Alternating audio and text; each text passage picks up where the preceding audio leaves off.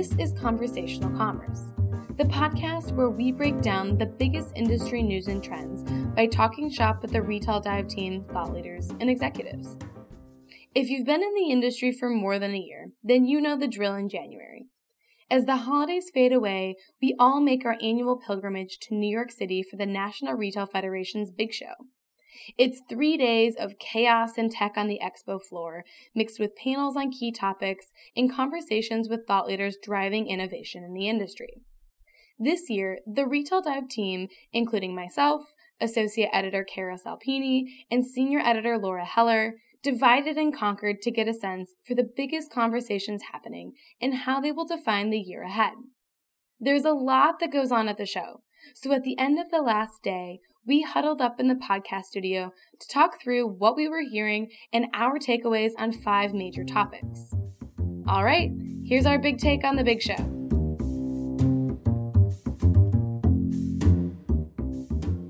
All right, recording live from NRF on the last day. We've finally come to the end of the three days. Um, I'm here with my two colleagues, Laura Heller, um, Cara Salpini. Hey guys. Hey. Hey. How's the show been so far? Just a little exhausting. Yeah, it's kind of a zoo, um, but I don't know what else I expected. So I'm glad to have the three of us here to divide and conquer since there's so much happening. Um, we're going to talk about a lot today, um, give our takeaways. I think really there were five main buckets with what we came away with from our conversations and panels, um, you know, things we talked about with executives. We're going to go through the in-store experience, building brand loyalty, brands and the new role that they're playing kind of coming to the forefront thinking about a startup mentality and also all of the tech and mobile things that we saw too.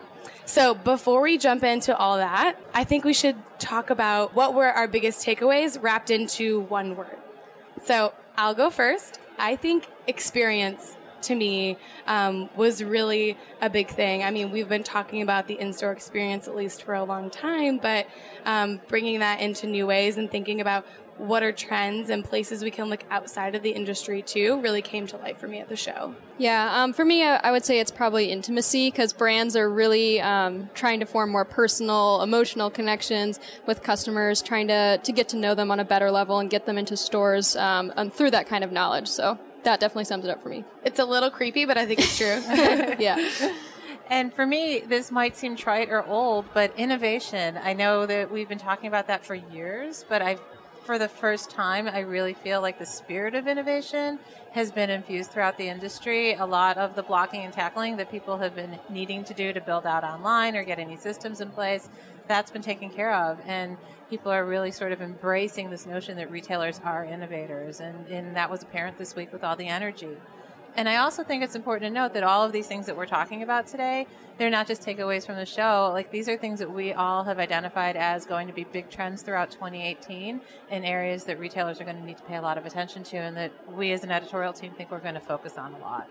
So, why don't we start with the in store experience? Um, what did you guys think about what you were hearing on panels and, and with your conversations? Um, I mean, one thing that, that I really noticed about in store experience is the emphasis on tech. So, there's a lot of emphasis on um, bringing augmented reality into stores. And I talked to, to Finish Line in specific. They've got like an AR smart mirror now that they're putting into stores. And that was specifically for the purpose of increasing customer engagement and giving customers a reason to, to come into the store because when you can buy online online with Amazon and get like free shipping on everything and it's all it's all very easy. So what's going to draw the customer into the store? What's going to give them a reason to actually show up? So i've seen a lot of a lot of the ar stuff especially with in-store. It's really important that the the in-store experience is the differentiator. And as we're coming off this year of unbelievable store closures and bankruptcies the the retailers that are doing well, and there are many that are doing so well, are doing so because they invested in stores and they made that shopping experience fun, and then they linked it smartly to whatever they're doing online. But the store experience is still the, the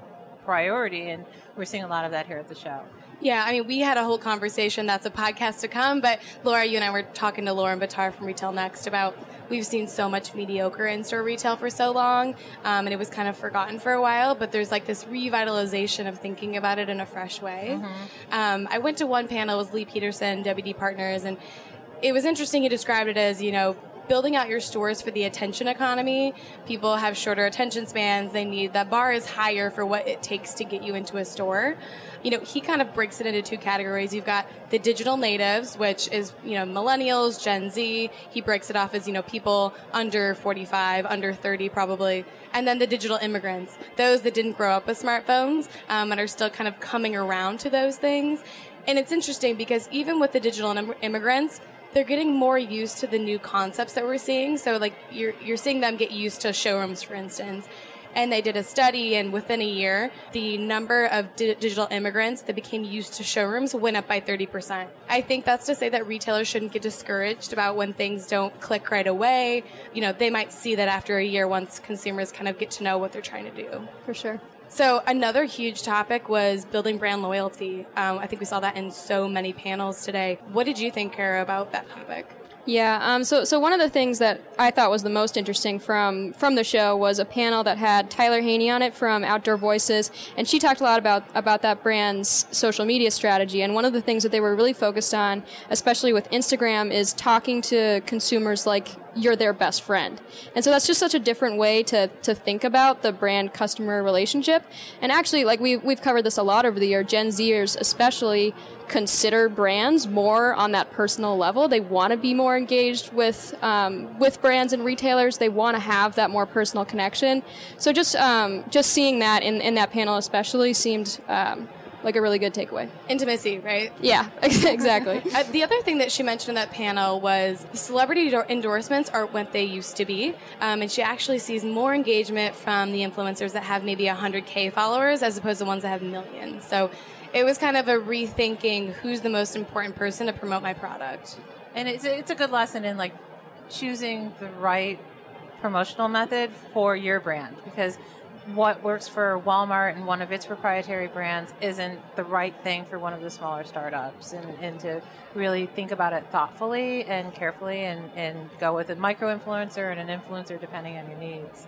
And the other thing is, um, you know, the detail matters, and so does the engagement. So, not dropping off social media on the weekends, but thinking about, um, you know, if they're posting about my product, let me engage with you and talk to you. Um, and even down to consumers are, are looking at who you follow as a brand on on uh, Facebook or Instagram or uh, Pinterest, any of those things. For sure. And um, I, I, also sort of I, I, tapped into a panel about um, retailers and brands that are involved in social responsibility and and um, involved in charities or um, other kind of issues that matter to them, and that's also a really big point in driving customer loyalty. I, I was listening to a guy from Gallery Furniture, and he was talking about his efforts during Hurricane Harvey. He let a ton of people come stay at his store, mm-hmm. and for him, he was like, "Look, I like maybe I lost a lot of money, but that doesn't matter because I gained it back with everyone who came to my store since the hurricane and said we are here specifically because of what you did during mm-hmm. Hurricane Harvey." So there are these and I bet other, they're going to keep coming back. Exactly. Mm-hmm. Yeah, it's it, it's a it's a deeper connection than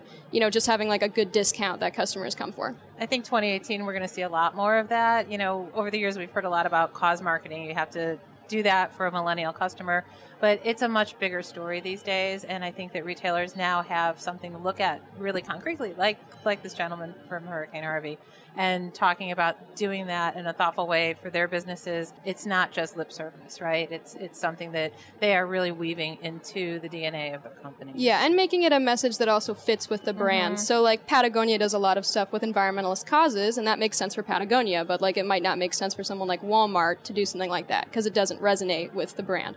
I think this segues nicely into the next big topic, which is brands. They played a huge role at NRF this they year. They sure did. Brand used to be here to serve the retailer, and now the brands are acting in much the same way as the retailers are, and they have to.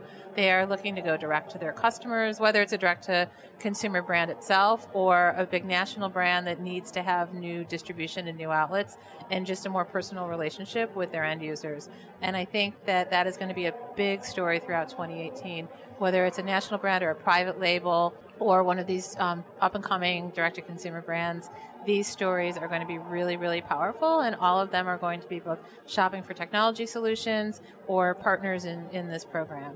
I um, had the chance to moderate my first panel at NRF, which was really exciting and fun for me. Um, mm-hmm. Um, but it was also about brands, and it was um, you know talking to someone from Brandable, from Beta, and from FitLogic, Little Black Pant, and they're all coming at um, the problem of how do you get the best product how to achieve product nirvana mm-hmm. in a different way. And I think the most interesting thing for me there was how are you engaging with customers and getting their feedback in the product development stage? Because they're really focused on reducing the time to market, figuring out, let me talk to my customers on social media, on Instagram, figure out what are they looking for, and then let me try to get that to them within three, five, six months. Right. Yeah. Tina Sharkey, who's the co-founder of Brandless, I got to sit down with earlier today.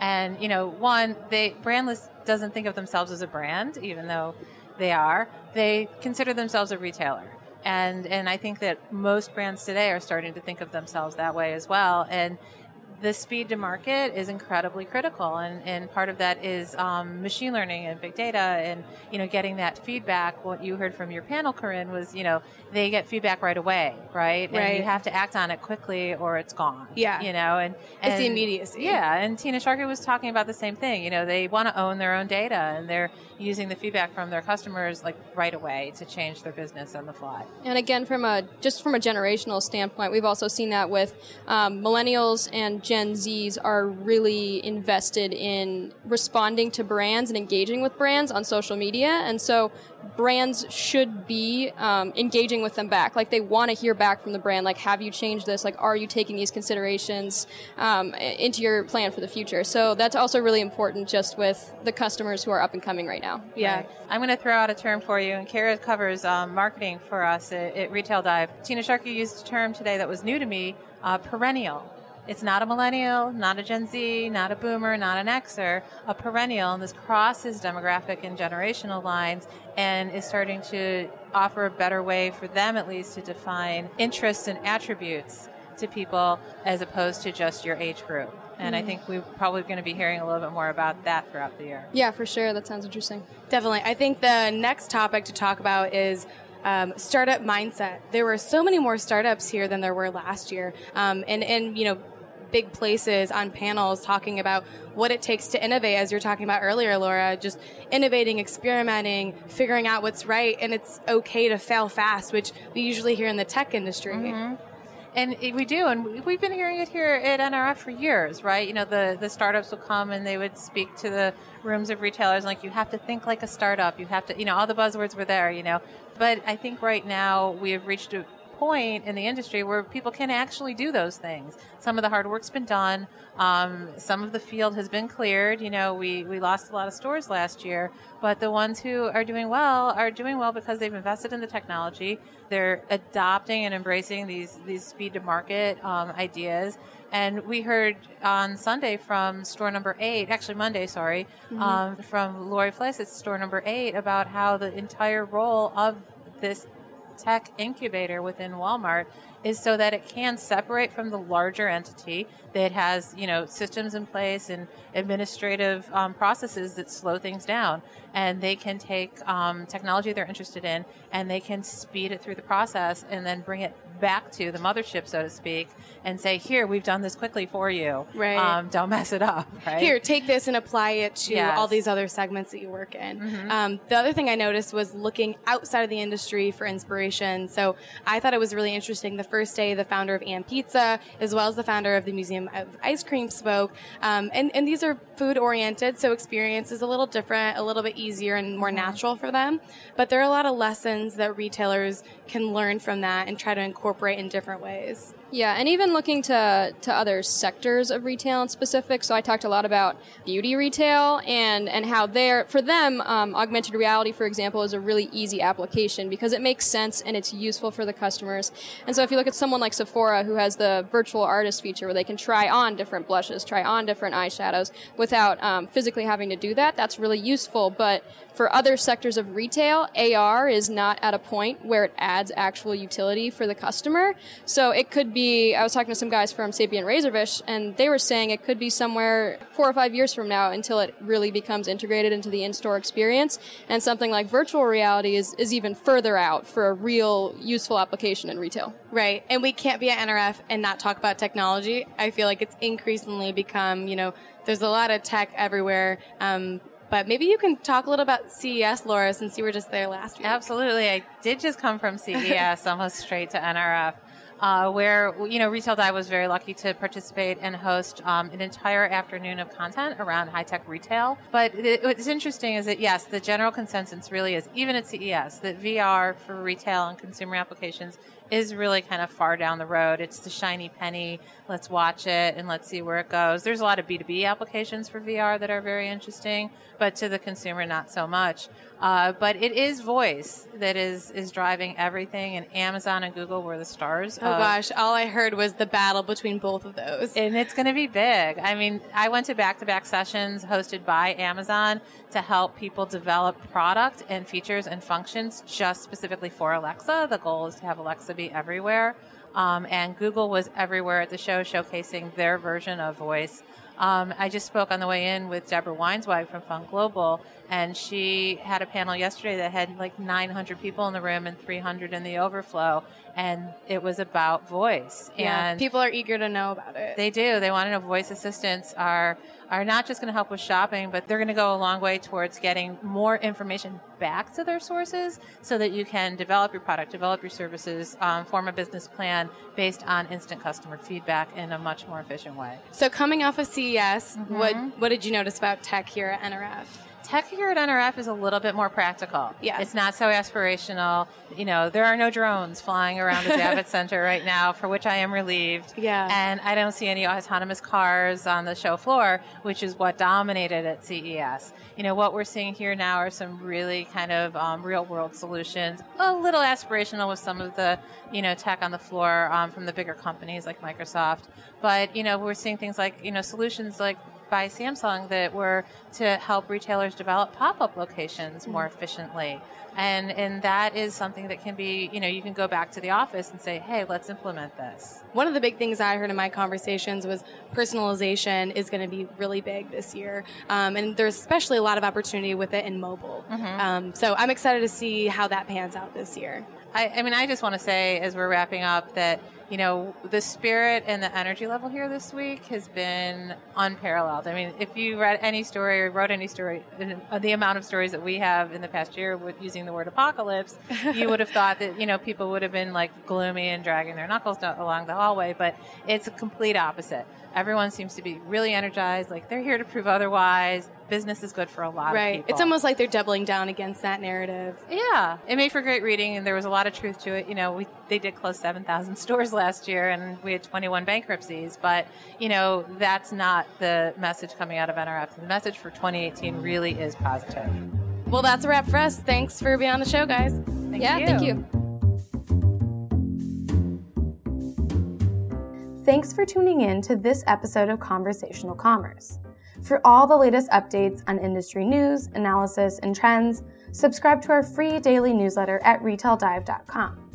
And stay tuned for more episodes from NRF. I also sat down with Lauren Bitar from Retail Next to talk about the in store experience, as well as Ryan Buckley, CEO FitCode, to talk about the challenge of fit versus size in conquering clothing fit online. Until next time, I'm Corinne Ruff, and this was Conversational Commerce.